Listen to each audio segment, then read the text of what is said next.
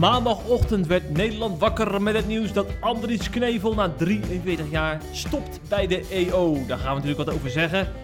Er was ophef vorige week over de Week van het Leven.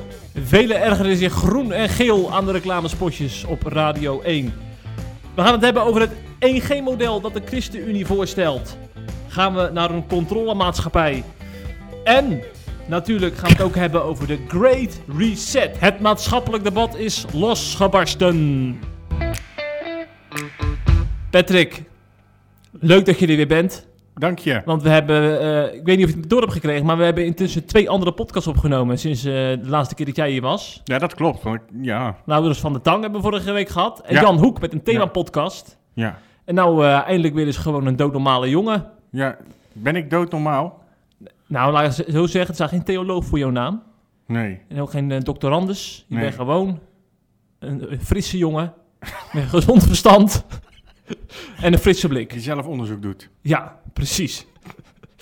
hey, maar eh, eigenlijk moeten we gelijk van start, want er, speelt weer zoveel. We merken het aan de bezoekers op CIP. Het is razend druk. Mensen willen overal weer over, over lezen. Ongelooflijk. En natuurlijk beginnen we dan weer met de ergernis van de week.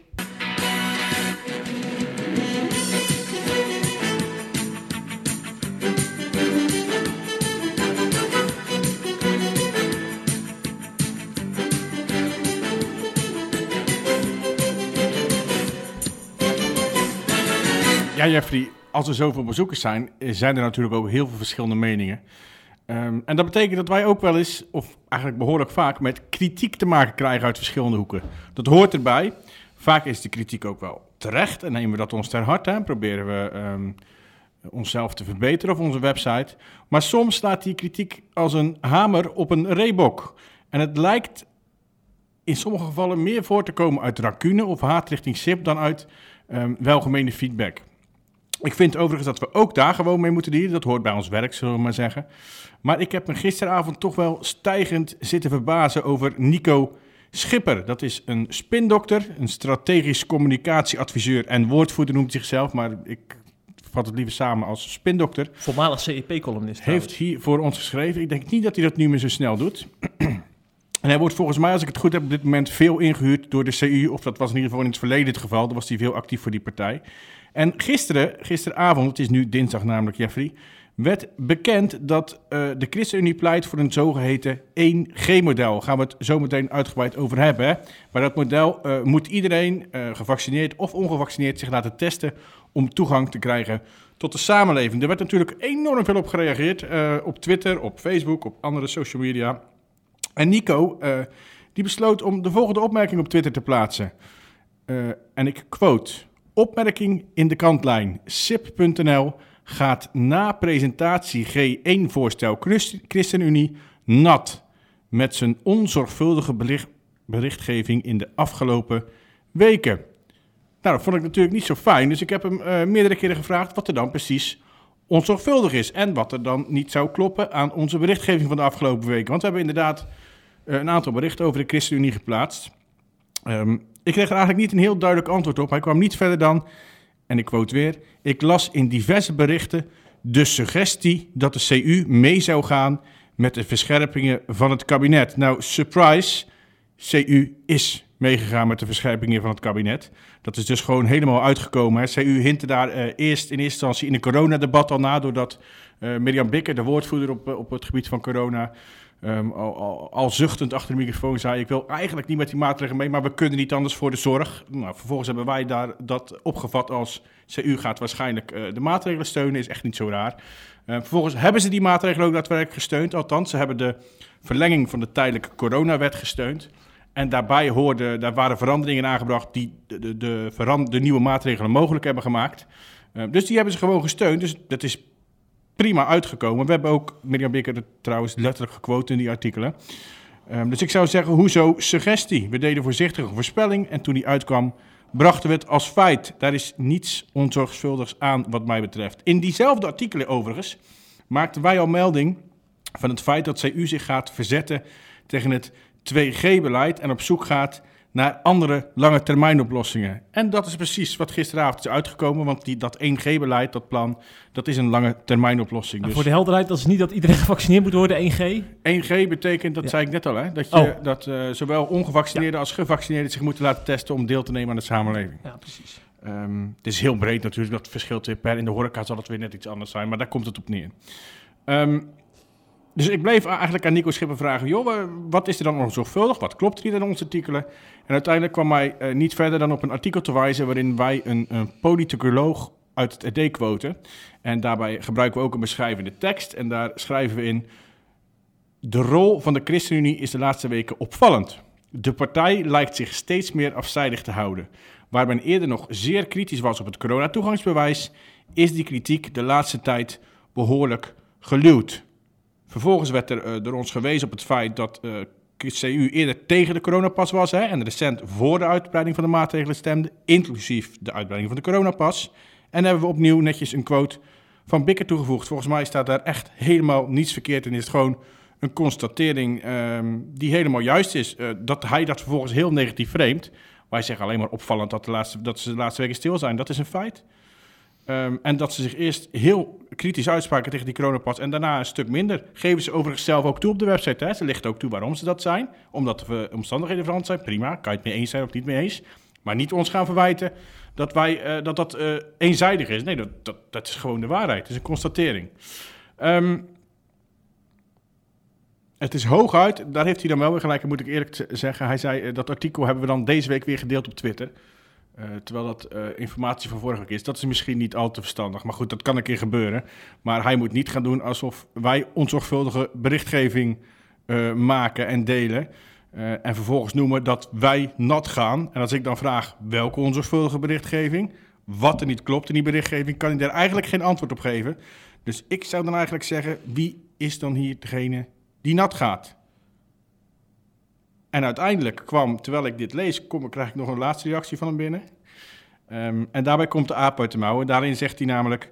De eenzijdigheid en sensatiezucht druipt ervan af en het polariseert. Dus hij had het gewoon over onze gehele berichtgeving. Komt daar net binnen, dat bericht. Dat komt dat net binnen, leest. ja. Oké. Dat is dus eigenlijk wat hij bedoelde in plaats van onzorgvuldig en, wat, en dat het niet klopte. Eh, maar daar maakt hij graag dat van. Eh, over sensatiezucht gesproken. Eh, dat mag je natuurlijk vinden. Je hoeft ons ook helemaal niet te lezen. Hè? Maar zeg dat dan eh, in plaats van over onzorgvuldige berichtgeving en nat gaan te gaan spreken. Eh, ik vind het overigens nog behoorlijke beschuldiging hoor. Ik weet niet wat jij daarvan vindt. Ja, ik ga hier geen woorden aan vuil maken. Ik zou zeggen, laten we een meloen kopen voor meneer Schipper. En laat, dat hij daar maar lekker mag van genieten en door mag slikken. Want dan zijn ze bij de CU goed in meloenen doorslikken. Succes!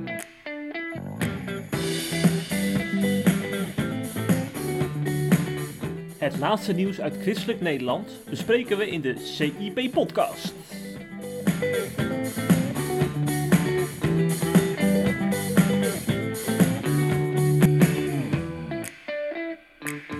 We gaan hier natuurlijk op door in ons hoofditem, want... Ja. Ja. Christelijk Nederland heeft het Ja. eigenlijk alleen maar over de ChristenUnie en wat er deze week gaat gebeuren over... eh, Niet alleen christelijk Nederland, hè? Heel Nederland heel heeft het over Nederland. ChristenUnie, Ja, Zeker, ja. Liggen echt onder een vergrootglas eh, Ja. deze week. absoluut. En eh, eh, jij hebt daar eh, afgelopen maandag in onze nieuwsbrief het best gelezen artikel over geschreven. Dat ging natuurlijk Ja. over die mooie brief van Segers. En hoe de ChristenUnie met het 2G-model omgaat. Hè? Ja, onder meer. Er is natuurlijk, ik heb net al een heel klein beetje verteld, nogal wat te doen geweest over de ChristenUnie de laatste weken. Ik krijg soms het gevoel dat ze op dit moment in een heel lastige spagaat zitten met een achterban die steeds kritischer en ook verdeelder wordt. Ehm, en natuurlijk zitten ze tegelijkertijd eh, in nieuwe kabinetonderhandelingen. Dat helpt ook daarbij niet mee. Ze hebben nu op de website een eh, Q&A geopend. Dat is een, een vraag- en antwoord document. Hè? En daar geven ze eigenlijk heel, eh, heel goed en overzichtelijk duidelijkheid in over wat ze vinden. Van 2G, van 3G, van 1G enzovoort. Van 1G nog niet, denk ik. Maar in ieder geval van de coronamaatregelen, van de coronapas. Ben ik heel erg blij mee. Vind ik heel fijn. Dat past namelijk precies bij de CU. Eh, die ik van vroeger kende. En die ik voor mijn gevoel de laatste maanden, of misschien wel iets langer nog. eh, een beetje ben kwijtgeraakt. Het was namelijk een hele transparante partij. die altijd eerlijk en open was over hun beweegreden. naar de achterban, maar ook eh, helemaal publiekelijk. Ehm, en en zo'n QA waarin je gewoon zegt wat je vindt van bepaalde van deze lastige onderwerpen, vind ik dus echt, echt daar heel goed bij passen. Dat vind ik heel fijn. Ehm, en op die website, in, in die QA, leggen ze dus onder meer uit waarom ze in september tegen de coronapas stemden. Dat hebben ze namelijk gedaan. Hè. Toen de coronapas werd ingevoerd, heeft de CU tegengestemd. En nu, bij de verlenging van de tijdelijke uh, coronawet, inclusief uitbreiding van de coronapas, hebben ze voorgestemd. En ze leggen nu op de website heel duidelijk uit waarom. En ik zal het even quoten. De situatie is nu anders dan twee maanden geleden. Dat is heel beroerd, want als de situatie onveranderd was, dan waren er ook geen andere maatregelen nodig. Maar de besmettingen lopen flink op en de situatie in de zorg dreigt nijper te worden en is op sommige plekken ook kritiek. Minder verstrekkende maatregelen, zoals mondkapjesplicht, meer thuiswerken, worden al ingevoerd en dat heeft ook onze grote voorkeur. Maar volgens de inschatting van het OMT is dat niet voldoende. Voor maatregelen anders dan uitbreiding van het corona-toegangsbewijs, zoals het weer verplichten om de anderhalve meter afstand te houden, is bovendien geen meerderheid in de Kamer.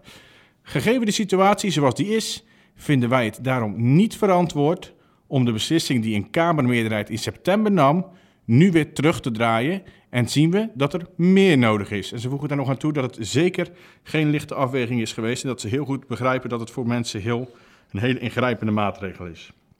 Nu, uh, kom ik eigenlijk, nu kom ik pas bij dat 2G. Want ongeveer tegelijk met die nieuwe maatregelen kwam het plan van het kabinet, of ik zeg ook het kabinet, maar het is, ja, het is kabinet, uh, demissionair kabinet dan. Um, het voornemen om een 2G-beleid uit te gaan rollen. En 2G betekent eigenlijk, um, heel cru gezegd, dat ongevaccineerden nog meer worden buitengesloten. Met een 2G-beleid is alleen een vaccinatie of een herstelbewijs van corona. Dus als je corona hebt gehad en, en, je bent hersteld, um, is nog voldoende om een QR-code te krijgen.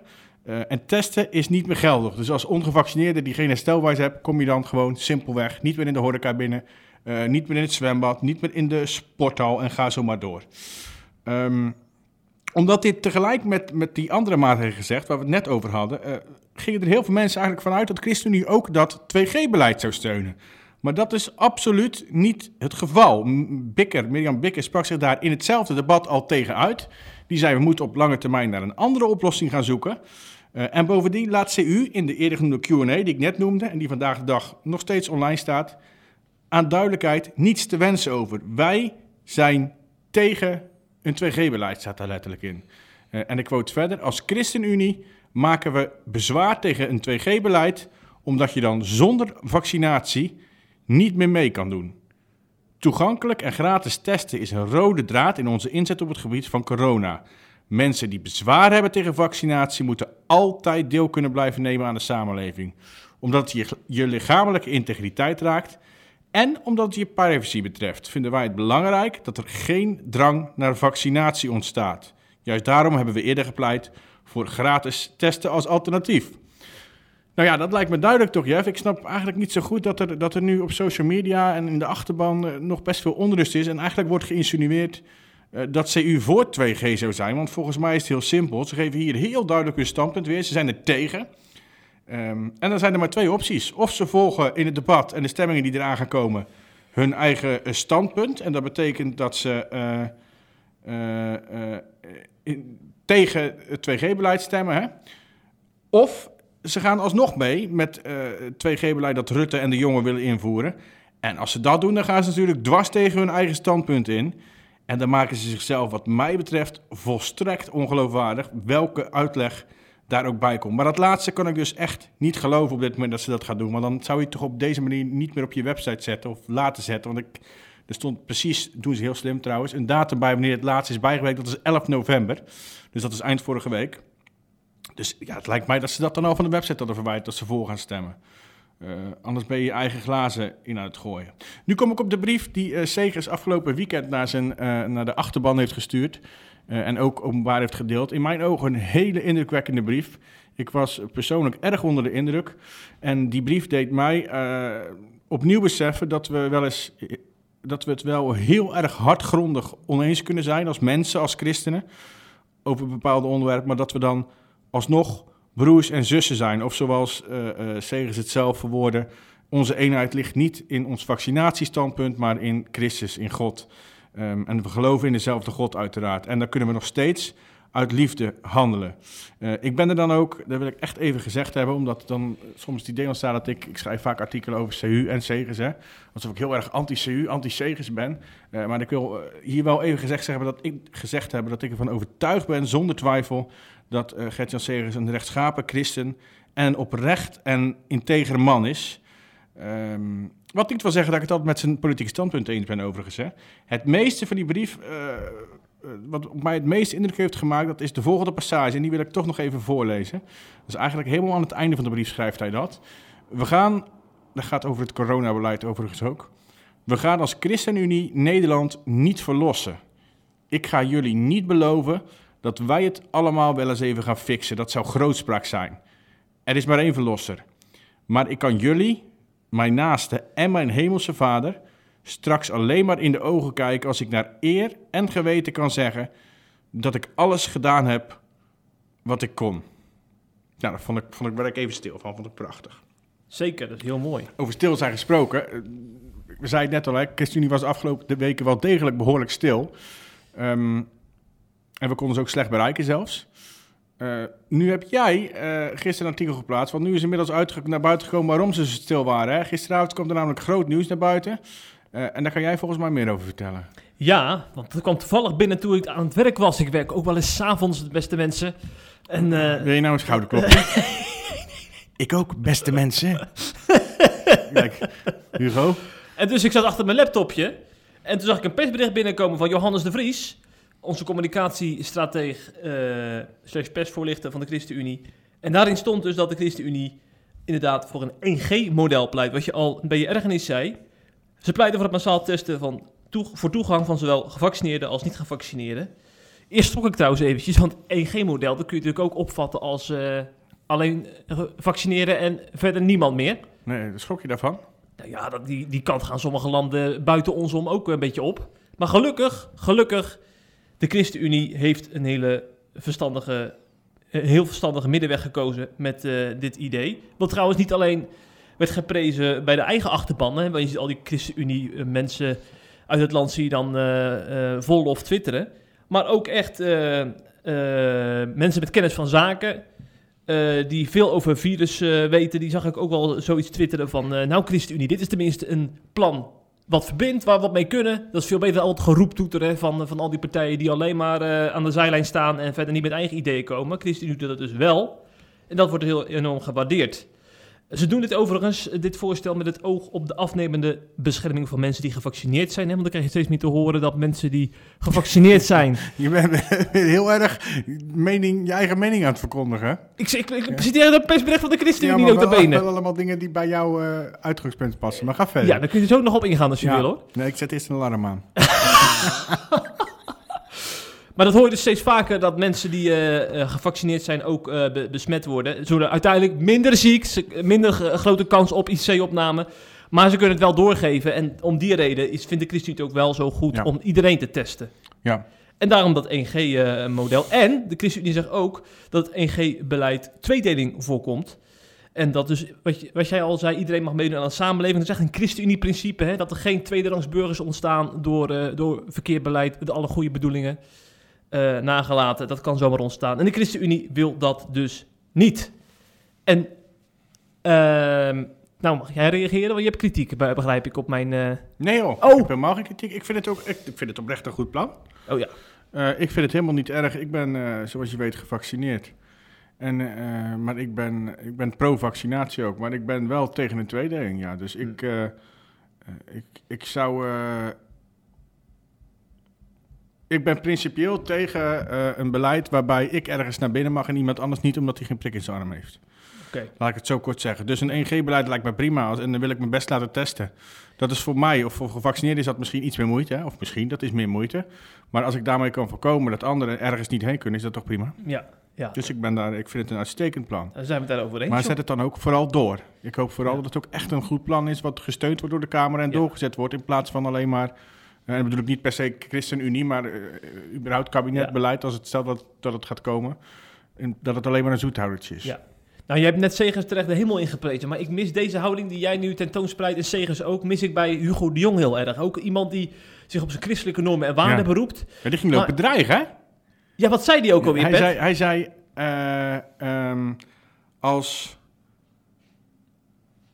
Over het 2G-beleid Ja, ging dat natuurlijk. ja, ja, ja. als het 2G-beleid, eh, als, als, we dat, als er geen meerderheid van komt, dan gaan we allemaal een lockdown de hele winter. Ja, nou precies, dat, nou, precies de houding van meneer De Jong al, het hele coronabeleid. Dan denk ik van, toon nou eens een keer een beetje begrip voor mensen die naar eer en geweten hebben besloten om zich niet te laten vaccineren, maar wel bijvoorbeeld zich negatief laten testen als ze naar een evenement gaan. Eh, toon nou eens een keer begrip voor die mensen. Eh, probeer ook eens te verbinden met mensen die, die het niet met jouw beleid eens zijn. In plaats van elke keer maar die steekjes onder water uit te delen van ze houden een ziekenhuisbed bezet. Ja. En eh eh, dat is een, Ja. een, een pandemie van ongevaccineerden. Ik denk, Ja. die, die toon van zegen die mis ik zo erg bij de jongen. En dat zorgt ook voor wantrouwen. Hè? Ik zie om mij heen zie ik mensen petities ondertekenen. Zie ik mensen in, in familie-apps zie ik allemaal in de weerstand schieten. En dan denk ik van, dit maakt Hugo de Jonge mede mogelijk. Ja, precies. Ik heb heel erg hard gelachen eh, om, dit af te sluiten, Ja. voordat het een Hugo de Jonge bash eh, onderwerp gaat worden. Mm. Eh, om de reactie van Farid Azarkan, Oh. Kamerlid namens DENK, fractievoorzitter zelfs hè, van DENK. Ja, ja, ja. Ehm, die deelde de quote van Hugo de Jonge die ik net vertelde. En die zette erbij, schei eens uit met je dreigementen, Hugo Schenko. Hugo Schenko, ja. Spijker op de kop. Spijker op de kop. Ja, dat dacht ik al dat jij dat heel hard zou gaan beamen. Nu ik toch aan het citeren ben. Auke van IJs, die volgen wij natuurlijk ook op Twitter. De Ja. politiek verslaggever van het Nederlands Dagblad. Een hele goede politiek verslaggever trouwens. Een van de beste vind ik. Eh, zeker als je het nieuws vanuit een christelijke bril wil volgen uiteraard. Ehm, en die eh, meldde het eh, nieuws natuurlijk ook dat ChristenUnie met het voorstel voor 1G-beleid kwam. Ehm, maar die zei er nog iets heel interessants bij. Ehm, hij zei, ik denk trouwens niet, want heel veel mensen die juichten daarom, maar en ze zijn tegen 2G, iets wat ik eigenlijk ook net zeg, maar dan niet op basis van dat plan, maar meer omdat het gewoon op de website staat. Ehm, en hij zegt, ik denk trouwens niet dat dit automatisch een stem tegen 2G is van de ChristenUnie. Het massaal testen, dus dat is dat 1G-beleid, hè, is een alternatief voor de lange termijn dat de partij naast de kabinetsplannen legt. En dan komt hij met een, zegt hij theorie dubbele punt, dus dat is, helemaal niet zeker, hè, dat is gewoon een gedachtespinsel. Maar ik vond het wel interessant. Om op korte termijn een stem voor 2G te kunnen verkopen aan de achterban, moet de ChristenUnie voor de lange termijn een acceptabel alternatief bieden. En Hm. dit kan dit 1G-voorstel zijn. Ja, ja. Dus NSC is het ook opgevallen trouwens. Lamia Ahorawe eh van het NSC. Ook een hele goede politieke verslaggever trouwens. Ja, ja, die stelt vaak die vragen bij de persconferentie. Ja, kritische een vragen hele aan de goede jongen. vraag, absoluut. Ja, die zegt inderdaad eh, eh, op de vraag... Dus op de vraag of ze hoopt, dus heeft ze het over Bikker, dat de Kamer 2G afwijst, zegt ze geen uitgesproken ja. En het is inderdaad wat Auke van Eijsten zei, eh, onderschrijft ze ook dan volle- volledig. Ja, Ja, ja dus, dus stel je voor. Dan, Ja, dan gebeurt er wat. Dan maken ze zich wat mij betreft echt, echt heel erg ongeloofwaardig. ja. Wie trouwens al jaren Maar dat zal, ongeloofwaardig is. dat zal Nico Schipper niet zo blij mee zijn, denk je wel? Nee, nee, heeft hij ook wat uit te leggen trouwens aan jou Ja. op eh, Twitter. Ja. Wie trouwens al jaren ongeloofwaardig is. Het is gaat van naar- Oh, nou. Wouke van Scherrenburg. Ach, gaat toch we die nog? koken. Jazeker. Zullen we dat fragmentje even laten horen? Ja, dat is goed. Meneer Fortuyn? U bent een slecht verliezer, hè? Hoezo? Zoals u deed tegen Rozenburg aan het eind. Maar u bent, u bent een etter, mevrouw. Wat zegt u? Ik kan het niet verstaan. Ik doe dat gewoon niet. Ja, maar u geeft niet eens een hand als iemand opmerking maakt die u niet bevalt. Als ik dus in een racistische hoek word geplaatst, dan geef ik iemand geen hand. En mag ik nog één ding vragen? Wat vond u van het weerwerk van Melkert en Dijkstal? Mevrouw Kort, ja.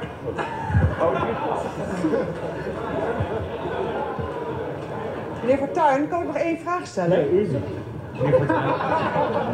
Moet even rijmen. U bent dus echt een slecht verliezer, hè? Als u niet eens mijn antwoord wil geven. Ga lekker naar huis koken, veel beter. Nou, dat was dus Wouke van Scherrenburg die eh, bij de hand probeerde te doen tegen een van de beste politici die we ooit gehad hebben in dit land, namelijk Pim Fortuyn. Ja, toen was ze nog journalist aan het Binnenhof. Ja, en zijn Inmiddels- reactie was goud. En inmiddels is ze een soort van opiniemaker. Ook schrijft ook regelmatig bij op één naam bijvoorbeeld, om Ja. haar mening te delen. Om christenen te bashen vooral, hè? Ja, want daar heeft ze niet zoveel mee, Nee, hè? ja. Ja. Want ze schreef bijvoorbeeld over dat 1G-plan van eh, eh, de ChristenUnie. 1G ook voor alle ge- geprikten om kleine ongevaccineerde revelachterband te bedienen. Schreef ook over Scherburg, hè? En ze, ze gaf daarmee een steek onder water richting de ChristenUnie-achterban. Dacht ze. Ja, Want dacht ze. Klopt er helemaal niks van. Revelachterband, wat is dat? Dus SGP, Patrick? Ja, ja plus, eh, ehm, ik, ik zag, eerst zei ze van mij, Zijn ze niet eerst de religieuze achterban of andersom? Nee, deze later gecorrigeerd. Dus, uh, dus eerst Revo en toen En- zei ze... Precies. Religieus. Maar ehm, eh, de achterban van ChristenUnie, die zijn gewoon heel erg eh, eh, eh, eh, gevaccineerd, zeg maar. Dus die, zijn, die cijfers, die cijfers kun je per partij zien, hè? Er is onderzoek naar gedaan. Mhm. Die staatjes zag ik op Twitter langskomen. En dan Ja. blijkt dus dat de achterban van de ChristenUnie boven gemiddeld, dus hoger dan het landelijk gemiddelde, is gevaccineerd.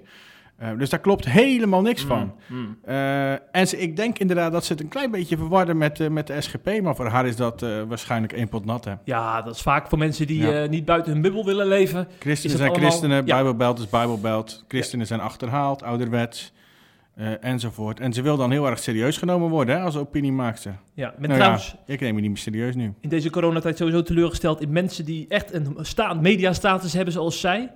En eh, zich altijd op, op liberale principes eh baseerden. Maar nu heel erg Ja. aan het dwingen zijn. Ja. Hè? Dat zie je bijvoorbeeld ook bij Arend Jan Boekenstein, voormalig VVD-Kamerlid. Die wilde een paar weken geleden weten wat de vaccinatiestatus van Kees van der Staaij is. Zet hij gewoon op Twitter. Ja, Ah, eist heel bijna raar. op. Ja, heel raar ook. Een liberaal hè, hebben we het erover. ja, ja, ja, zeker.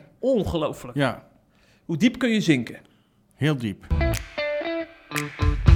Moeten we het toch maar gauw hebben over de Great Reset. Misschien dat het nog een- ons een beetje hoopvol stemt. Ga jij Want- het over de Great Reset hebben? Jazeker. Wacht even dan.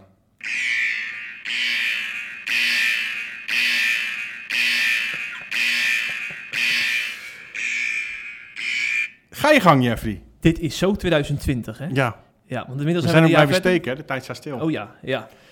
Inmiddels zijn we een jaar verder en is het debat over de Great Reset echt op gang gekomen. Nou, Laurens van der Tang, ik noem hem eventjes, de man die vorige week de gast was in de CIP-podcast. Hem hebben we natuurlijk, eh eh nou ja, heel, nou, interviews ook weer een beetje overdreven. Met hem hebben we het nieuws geduid, waaronder ook de Great Reset. mhm. En eh, ik, ik doe even een paar observaties. Ik ga niet nog uitgebreid op de Great Reset in. Maar wat mij dus opvalt, ik heb erover na zitten denken voor deze podcast. Op 15 mei dit jaar heeft Laurens van der Tang, dus iemand die de Great Reset bekritiseert, en er ook eh, aan koppelt dat we eh, nu in het einde der tijden leven. Je ziet er heel erg veel lijnen in met openbaring 13 bijvoorbeeld.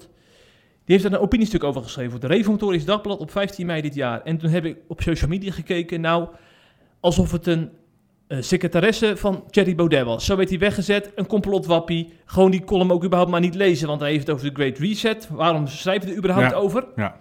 Nou, en wij weten allemaal dat Paul Visser gepreekt heeft, onder andere over de Great Reset, hè, en 10 oktober. Ehm, sindsdien, diezelfde mensen zie ik gewoon heel inhoudelijk over de Great Reset nadenken. Eh, Die zie ik ook bijvoorbeeld eh, eh, interviews en blogs schrijven erover. Terwijl ze eerst nog zeiden van nee, daar moeten we het helemaal niet over hebben. Dat is onzin, daar moet je aan de complotwappies over, overlaten. En nu hebben we er gewoon heel inhoudelijk over. En dan te bedenken dat we het over een man hebben... die in recent in een lezing in Damwoude... zowel een pessimistisch als een optimistisch scenario over die Great Reset heeft geschetst. Want hij Mhm. ziet namelijk ook heel veel positieve dingen daarin. Het is namelijk ook heel positief bedoeld, hè. Al die plannen om, om de corona-epidemie als een Great Reset te gebruiken... om beter met het klimaat om te gaan, om, om meer eh, eh, gelijkheid onder, eh, onder bevolkingsgroepen te bewerkstelligen. Maar zo'n man, dat vind ik dus om te verbazen, een half jaar geleden mocht je er niet mee praten. En nu is het opeens een man met verstand van zaken in, in sommige eh, ogen. En dan denk ik van, dat was hij toen een half jaar geleden ook al. Maar toen wilde jullie het gesprek niet, niet aan met die man. En dat vind ik gewoon jammer. We hebben het over een, een wijze man, ouderling in de gemeente in Nederland. Heeft het boek The Great Reset van Klaus Schwab Mhm, helemaal gelezen.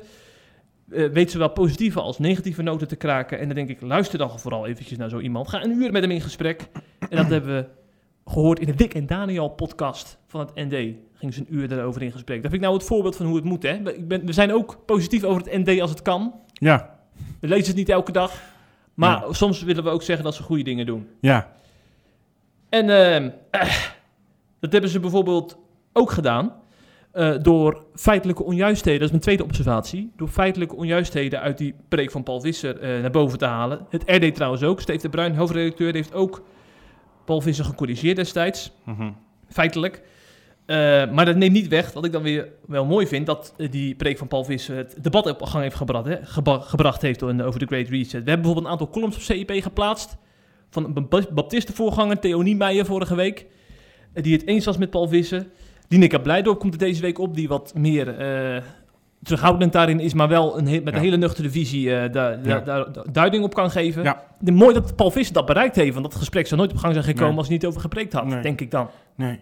Dat gesprek was overigens ook niet op gang gekomen als eh, Daniel Gillissen, die je net al even noemde, eh, niet zo'n druk had gezet op Paul Visser. Hè?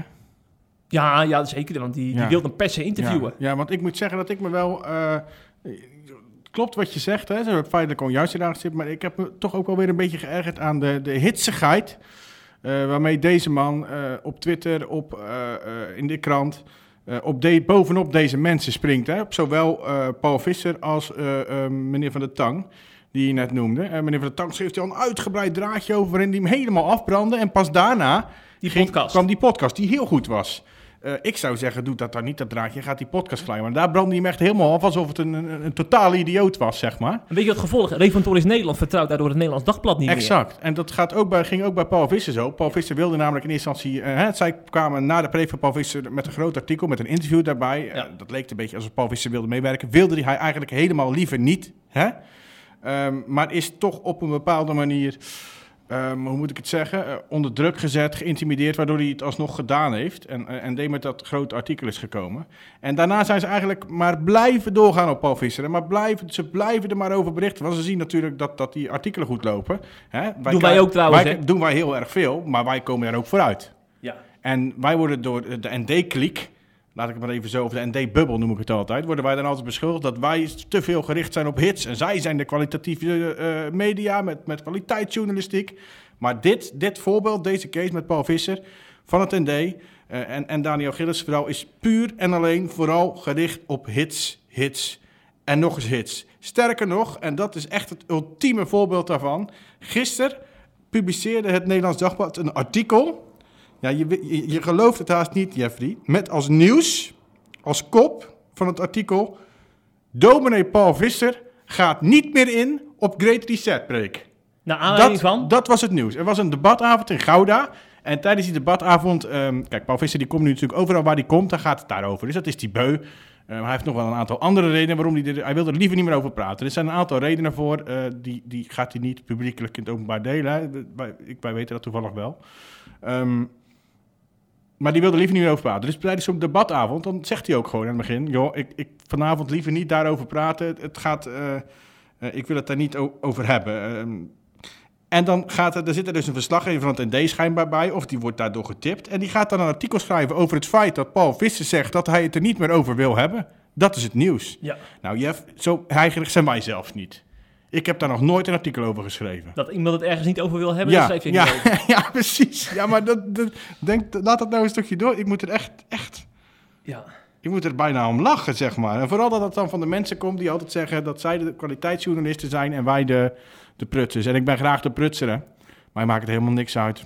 Nee, Zolang er meer C Plus abonnees bij komen, wil ik graag de prutser spelen. kijk eens aan. Dus zolang er ehm C Plus abonnees bij komen en wij ons werk steeds meer kunnen uitbreiden, Jeffrey, en steeds meer boeiende columnisten aan kunnen trekken die prachtige columns over ons schrijven, die kennis van zaken hebben, veel meer dan wij zelf, eh, ben ik heel tevreden en hoef ik niet betiteld te worden als kwaliteitsjournalist of zelfs niet als journalist.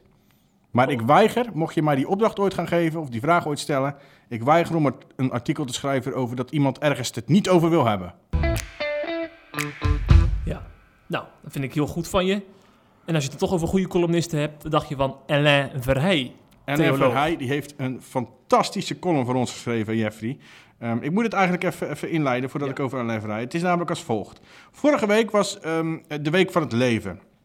Ehm, dat is een jaarlijks terugkerende week waarin pro-life organisaties aandacht vragen voor eh, met name, eh, of eigenlijk met name alleen, het ongeboren leven. En dan heb je aan het eind van die week, dat was afgelopen zaterdag, heb je de Mars van het Leven. Ze zenden eh, spotjes op televisie uit. Er worden, er worden op andere manieren reclame gemaakt. En met allemaal als doel zoveel mogelijk aandacht voor het ongeboren leven. En dus tegen abortus. Ehm, en ik moet eerlijk zeggen, ik heb deze week, eh, ik ben natuurlijk veel mee bezig geweest voor ons werk, dat is vrij logisch. En ik heb eh, nog nooit, terwijl ik die week altijd vrij intensief volg, maar ik heb nog nooit zoveel kritiek en slechte framing van pro-choice, oftewel pro-abortusactivisten gezien, als deze week. Het bleef maar komen. Ik vond het eigenlijk, eigenlijk haast eng worden. Het lijkt soms wel, krijg ik het idee, hè, dat we in een, alsof je in dit land geen mening mag hebben die buiten de progressieve kaders valt. Je mag zeg maar zelf bepalen hoe je heet, je mag zelf bepalen wat je geslacht is, je mag bepalen hoe anderen je moeten aanspreken, met welk geslacht je seks wil, hoe je jezelf identificeert, wanneer je doodgaat, of je een ander leven gunt of doodmaakt voor ze geboren worden. Maar oh wee als je dat laatste niet wil. Oh wee als je vindt dat het leven voor de geboorte waardevol is en dat je ervoor opkomt omdat dat leven niet voor zichzelf op kan komen. Dan ben je ineens walgelijk, dan ben je ineens ongevoelig en dan geef je ineens niets om anderen. Ik zou je eerlijk zeggen, ik snap daar heel weinig van en misschien wil ik het ook helemaal niet snappen. Ik heb bijvoorbeeld gezien dat politici over elkaar heen struikelden om een afschuw uit te spreken over uh, de reclames die tijdens die week van het leven werden uitgezonden. Gaan we de namen horen hoor. nu gaan we de namen horen. Lilianne Ploemen van de PvdA. Rob Jette van D66. Ik dacht trouwens dat mensen zonder baarmoeder geen mening mochten hebben over dit onderwerp. Of, oh ja, dat, zegt, dat zeggen ze daar in die kringen. Of heeft hij een baarmoeder? Ik weet het niet. uh, en natuurlijk de mensen, ik durf ze namelijk geen man of vrouw meer te noemen, van GroenLinks. Want oh, oh, oh, hoe durven die uh, pro-life organisaties toch reclame te maken met daarin de tekst baas in eigen buik? Bekijk het eens van de andere kant. Denk ook eens aan het baasje in je eigen buik. Ik snap oprecht niet wat daar nou zo schokkend aan is. Even, sterker nog, ik heb ze wel schokkender gezien. Um, ja, natuurlijk. Ik begrijp best dat als je net een abortus hebt gepleegd, bijvoorbeeld, hè, dat dat voor een vrouw uh, niet fijn is om zo'n reclame dan aan te horen, zeg maar. Hè. Maar ja, dat zou betekenen dat je het pro-life geluid nooit nergens meer kan laten horen. Omdat het kwetsend is voor vrouwen die hebben besloten dat ze hun kindje niet laten leven. Um, ja, ik zou bijna zeggen, het is een beetje alsof je een waarschuwingspotje voor vuurwerk verbiedt, omdat het te gevoelig is voor vuurwerkslachtoffers. Het gaat misschien niet helemaal op, maar ik moest er toch aan denken. Daarbij, wat ik, wat ik me ook aan stoor, altijd staat de vrouw maar centraal hè, bij die pro-choice uh, activisten. Nooit gaat het om het kind. Wie denkt er nou nog aan het ongeboren leven? Wat voor ons, voor mij, laat ik voor mezelf spreken, en voor heel veel pro-life mensen, heel waardevol is. Uh, dat doen niet de mensen die vinden dat het maar een klompje cellen is. Die zullen daar nooit voor opkomen. En de kritiek op die reclames ging op u zelfs zo ver dat uh, 3FM-DJ's, let wel, mensen die voor de NPO werken en die dus door uh, jou en mijn belastinggeld betaald worden, die gingen dwars door de reclame heen praten en noemden het een tyfusreclame. Ik vind het dan ook meer dan terecht dat het platform Zorg voor Leven, dat is de, de, organisator van die week, hè, die hebben geklaagd bij 3FM, waar het op was. Uh, het is namelijk gewoon contractbreuk. Er is veel geld betaald voor dat spotje om het uit te laten zenden. En dan moet hij wel te horen zijn en dan kun je als DJ niet doorheen gaan praten. Sowieso vind ik dat NPO-presentatoren zich helemaal niet moeten bemoeien met de inhoud van uh, reclames. Die moeten gewoon objectief blijven. En nu nieuws komt, van alle kanten hoor ik altijd op de zender. van alle kanten. Ja. Behalve van de pro-life kant. En dat brengt me bij Alain. Zo, ik denk, ik leid hem even heel lang in. Ja. Uh, maar je begon over Alain. Uh, want die, maakte, um, die liet eigenlijk een heel ander geluid horen. Bij SIP hoor je namelijk wel het nieuws van alle kanten. um, en dat vond ik eigenlijk ook wel een heel belangrijk geluid. Dat liet mij zelf ook wel een beetje in de spiegel kijken. Hij schreef een uitstekende column waarin hij een heel goed punt belicht. En ik zal hem um, even quoten. Het kost me bij heel veel partijen moeite om te geloven dat pro-life echt gaat om liefde voor het kind en niet alleen obsessie met een verbod op zwangerschapsafbreking. Veel aanhangers van die partijen die zich fel tegen abortus verzetten, zijn ook tegen voorboedsmiddelen, ook tegen anticonceptie, kritisch op vaccinaties tegen kinderziekten, tegen het verwelkomen van uit andere landen gevluchte gezinnen, voor de doodstraf, tegen feminisme, tegen hogere uitkeringen voor sociale minima, tegen expliciete seksuele voorlichting op school en ga zo maar door. Ik quote trouwens nog steeds. Hè? Mm-hmm. Denk aan de Amerikaanse Republikeinen, onze eigen SGP en de conservatieve, christenfruttende bewegingen in Oost-Europa, Rusland en Brazilië. Amerika beperkte de toegang tot abortus, terwijl het reeds geboren migrantenkinderen in kooien opsloot. In Europa spoelen kinderen aan omdat hun boot werd teruggeduwd als gevolg van het beleid dat het conservatieve rechtspartijen wordt gevoerd. Is dat pro-life? Geef mijn potje dan maar aan Vicky. Nou, dat vond ik een heel, eigenlijk echt een heel goed punt. Natuurlijk, het is wel heel erg zwart-wit. Uh, maar ik denk dat dat sowieso moet in een goede vorm. En ook dat alleen een beetje zo is. Net als ik, maar dan de andere kant op, zeg maar.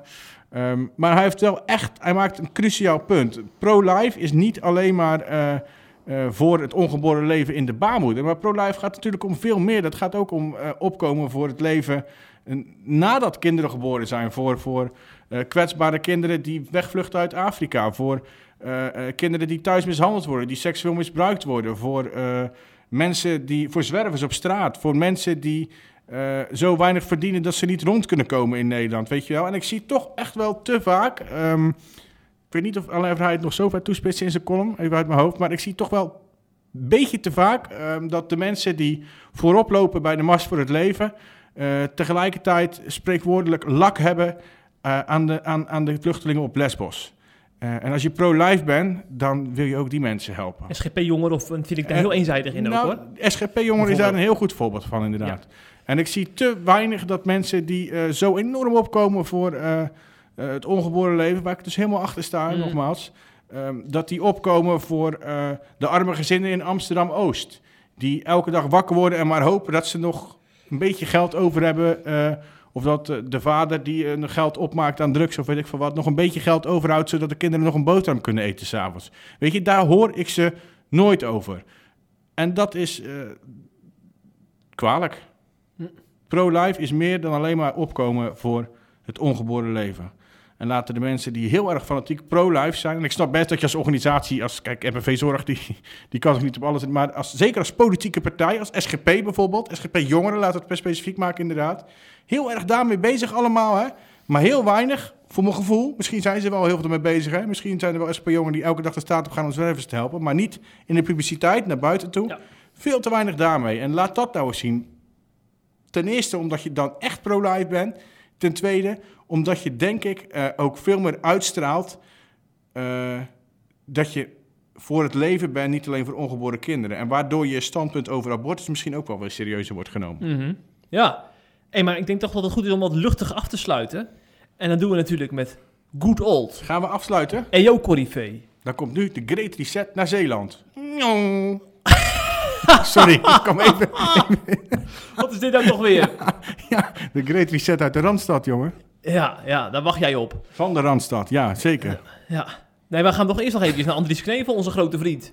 Want Ja. die is vertrokken Nou. bij de EO. Maandag kwamen alle persberichten eh, naar, naar boven ploppen in onze inbox. Maar toen had je hem al gesproken. Toen had ik hem al gesproken. Want we hebben als uit goed ingelichte bron, hadden we al begrepen Ja. dat Andries Knevel zou vertrekken. Dus Maar- ik heb hem van tevoren even gebeld. Wij lopen voor op het nieuws. ja, dat gebeurt wel eens, ja. Ja, Ja, jongen. Ja. Je zou zeggen dat we professioneel aan het worden zijn, Jeffrey. moet niet gekker worden, hè? Nee. Zouden ze jaloers zijn op ons een beetje bij andere media? Dat durf ik niet te zeggen. Nee, maar daar ben ik wel benieuwd naar. Ben ik, ik wel ook. echt Het benieuwd is naar. ook een vraag, het is ja, geen ja, ja, ja, snap ik, snap ik. Want ja. wij gaan vooruit en ik zie andere media achteruit gaan. Ja, je bedoelt in aantallen. Ja. Ja, klopt. We hebben weer veel aanmeldingen hè, de En afgelopen weken. jongen, jongen, jongen, jongen. Dat is ongelooflijk. Niet meer bij te houden. Ja, en we doen het ook allemaal voor hen, hè? We doen het niet voor onszelf. Nee. We doen het allemaal voor hen, Jeffrey. Zo is het. En Andries Knevel hoort er ook bij, want hij is CIP Plus abonnee al jarenlang. Scrolt hij dagelijks, zegt hij, heeft hij al eens tegen, Ja. tegen mij gezegd, door de CIP nieuwsbrief. Hij laat zich ook graag interviewen, komt graag in de podcast Ja. ook, hè? Ja, blijft hij ook doen, al, nu die weg is bij de EO. Heerlijk. Dus is dat is misschien wel beter. Is die misschien nog wel meer uitgesproken? Nou, misschien wel. Ja. Ja, ja. En eh Andries Knevel heeft natuurlijk ook even een, een podium gegeven bij CIP, want hij heeft 43 ja- jaar lang allemaal tv-programma's en radioprogramma's voor de EO gemaakt. Die Ja. goed bekeken zijn, laten Ja. we eerlijk zijn. Ja. Hij zat bij de NPO, dus heeft miljoenen kijkers getrokken. Nou, Met het 11e uur, met Knevel en Van der Brink, Prachtig. met Andries en de wetenschappers. En zo kunnen we nog wel een tijdje doorgaan. We hebben vijf hoogtepunten besproken met hem als. CIP. ja. En eh, ik wil er toch even eentje uitlichten, die misschien wat minder bekend is. Eh, want wie weet dat Andries Knevel een tijdje gewoon EO-directeur was en Ik. buikpijn had, dat wist jij. Dat wist ik niet. Hij had echt buikpijn bij de 25e EO Jongerendag, want toen gingen ze dus voor het eerst naar de Amsterdam Arena. Nou, je weet hoeveel mensen er in de arena kunnen, eh, Patrick? Ruim? Dat weet ik niet. Ik zie altijd heel veel lege stoelen daar. Jongen, jongen, jongen, jongen. Oh, oh, had er ja, je vraagt het Ja, zelf vraag aan, er zelf om. Maar in de, dit heet inmiddels Johan Cruijff Arena trouwens. Daarin kunnen dus ruim 50.000 mensen. Nou, en die Knevel dacht, hoe gaan we nou met een gewoon een doodnormale preek van Henk Binnendijk 50.000 jongeren naar binnen halen? Dit bestaat, erg. een doodnormale preek van Henk Widdendijk bestaat niet. Nee, precies. Maar goed, eh, Daar ga ik trouwens morgen naartoe. oh ja? Ja, of overmorgen. Overmorgen Oh, ga ik op bezoek in zijn inmiddels beruchte of beroemde gebedshuisje achter in zijn tuin. Ga ik uitgebreid met hem spreken over, Ja. eh, dat ga ik nog niet zeggen. Ja.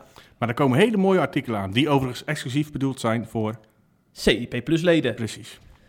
Jaarabonnement of een maandabonnement. Kan Ik zou een allebei. jaarabonnementje doen, dat is zou ik ook goedkoper. doen. Ja, ja. Ja. Ga verder over Annelies Knevel. Nou, hij dacht dus, hoe gaan we nou met Henk Binnendijk die 50.000 jongeren er binnen halen? En zijn verwachtingen werden overtroffen. Ze hadden van die witte vlaggetjes hadden ze overal weggelegd. En 50.000 mensen zaten mee te zwaaien die dag. En eh, samen met zijn grote vriend Atte Boer, die mededirecteur was, hebben ze echt de dag van hun leven gehad. En weet je wat nog het mooiste was? Station Zwolle moest ontruimd worden, want het was veel druk met allemaal christenen die naar die eh, jongerendag gingen. En Andries, die kende persoonlijk de grote baas van de NS. Dus die heeft hem toen opgebeld die dag om, de om te vragen of hij extra treinen wilde inzetten. En dat is ook gebeurd. Prachtig. Prachtige anekdote van Prachtig. Knevel, exclusief gedeeld met CIP. Hey, ja? Nou, ik vind ook dat ik wel even mag zeggen, dit is het einde van een tijdperk. Nou. Want ik heb, sinds ik de EO volg in mijn leven, Ja. ja, dat gaat samen met Arie van der Veer en Andries Knevel. Dat zijn echt twee mensen, die, dat is verenigenzelvig Thijs, ik met... van der Brink? Oh, die vergeet ik, die vergeet ik. Die drie vereenzelvig Wou ik met, eh, met, de, met de EO als merk. En wat is dan voor jou, eh, wat is dan voor jou het absolute hoogtepunt van Andries? Het beste programma wat je bijvoorbeeld gezien hebt? Eh, dat is een goede vraag. Ja, ik denk toch de programma's die wat minder bekend zijn. Want hij heeft veel in zijn najaren, Ja. na, nadagen moet ik zeggen, heeft hij met, eh, gewoon met het programma Andries... Ja. Eh, heeft hij om eh 12 uur s'avonds, werd ik veel te laat Ja. uitgezonden, heeft hij van die één op één gesprekken gevoerd. Ja. Kan Met allemaal kerkplanters en zo. Heel goed in. Met mensen die eigenlijk veel te weinig in de media Ja. horen, maar wel heel inspirerend zijn. Ja. Gewoon echt diep. En dan altijd een rood wijntje erbij. En dan was hij zo in zo'n kelder, weet je wel. Ja, dus ik ken ze. ik En alle het. toppers van Christelijk. Nederland kwamen daar voorbij, die voor het grote publiek niet bekend waren. Helaas. Ik, heb, ik vond Andries en de wetenschappers heel erg goed. Oh ja, Dus eh, trouwens ook niet echt een kijkcijferhit geworden, dacht ik hoor. Eh, Nee, dat is waar, Maar is wel echt heel interessant om te kijken. zeg maar, de, de fijnproevers die hebben er wel echt van genoten. ja, nou vooral ook omdat het, het, het- dat zegt hij zelf ook in het artikel eh, wat jij met Mm. hem gemaakt hebt. Je zou denken, oh nee, dan gaan we het weer hebben over evolutie en zo, maar dat komt helemaal niet ter Nee. sprake. Het gaat er juist om dat die mensen die hele dagen met wetenschap bezig zijn, zeg maar, gewoon iets vertellen over welke rol God nou speelt in hun leven. Het is echt, echt heel... Ik, ik was elke aflevering weer onder de indruk. Ik heb dat met veel plezier gekeken. Het is Ja. overigens nog niet klaar, het is nog steeds het zijn. Ja, programma. er komen nog twee uitzendingen. Ja. Ja, ja, ja. Ik wil trouwens nog even een reactie van Johan van Leeuwen, CIP-lezer, aanhalen. hey, is dat, eh, dat is toch een eh, van SGP jongen? nee, nee, ik zag aan de foto dat dit een hele andere Johan Oh. van Leeuwen was. Die is, eh, die is wat ouder. Oké.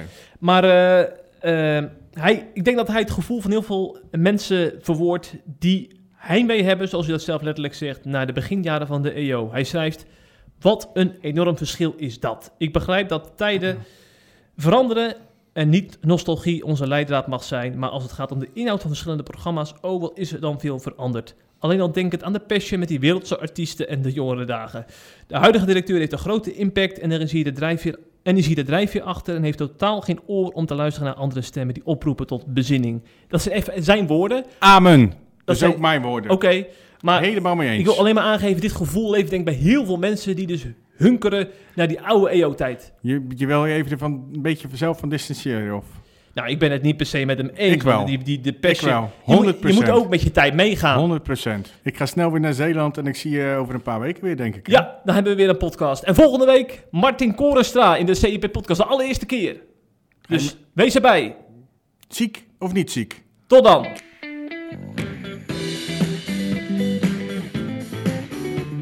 Je luistert naar de CIP-podcast. Volgende week weer een nieuwe aflevering. Wil je onze artikelen lezen? Ga naar cip.nl en word CIP Plus lid.